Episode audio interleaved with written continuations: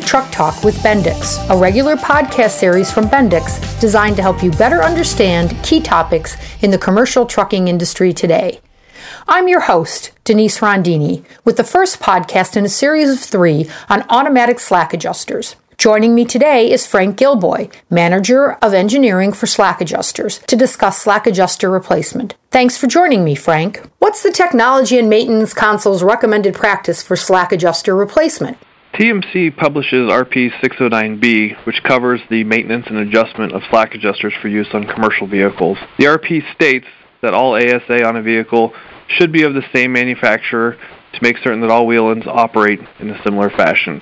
So, does that mean fleets have to replace like for like when it comes to slack adjusters? A fleet shouldn't feel married to the ASA that was put on the truck when it was built. Vehicles get put into a wide range of applications, and if a problem occurs, slacks can be changed out to better performing makes, models, or brands that are better suited to the application that the fleet is using the vehicle for. Care should be taken to abide by the TMC recommended practice, and when upgrading, Bendix does recommend that both slacks across an axle should be changed so that you continue to have that consistent operation across the axle.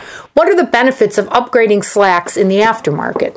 So standard equipment is not always the ideal slack adjuster that's put on the, the vehicle for the particular application that will end up being used in.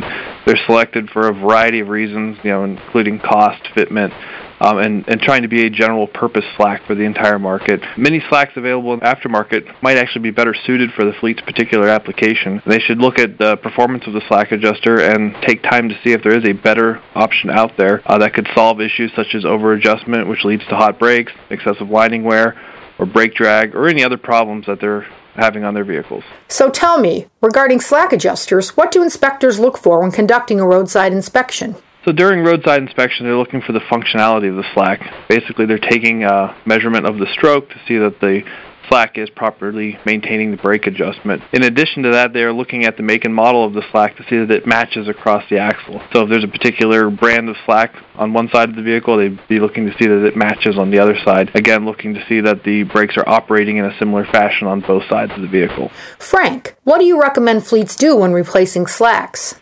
So at Bendix here, we agree with the, the TMC uh, recommended practice. We do believe that slacks operate uniquely, and therefore it is ideal that they match across the vehicle, certainly that they match on both sides of an axle. Uh, so at Bendix, we do recommend taking a look at your slack and making sure it is the best one for the vehicle.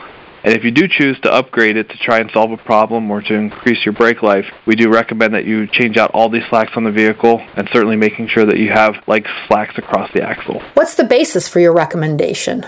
For the safest operation of the vehicle, it is important to minimize variation across the axle. You want to make sure that what's happening on one side of the wheel end is happening on the other. That's the amount of free play, the brake clearances, the brake adjustment, any brake drag that would be incurring. You want to make sure that everything is the same side to side.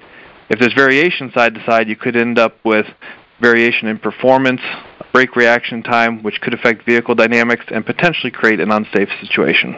I've been talking to Frank Gilboy, Manager of Engineering for Slack Adjusters at Bendix. Thanks for chatting with me, Frank. I'm Denise Rondini, and thank you for joining us for Truck Talk with Bendix. Subscribe to this podcast on iTunes, Stitcher, or Google Play and discover how Bendix Solutions can help you improve performance, increase safety, and lower your total cost of ownership when you visit knowledge-dock.com. That's knowledge-dock.com. And don't forget to look for the second podcast in the series on slack adjusters, which will explain the different types of slacks on the market today.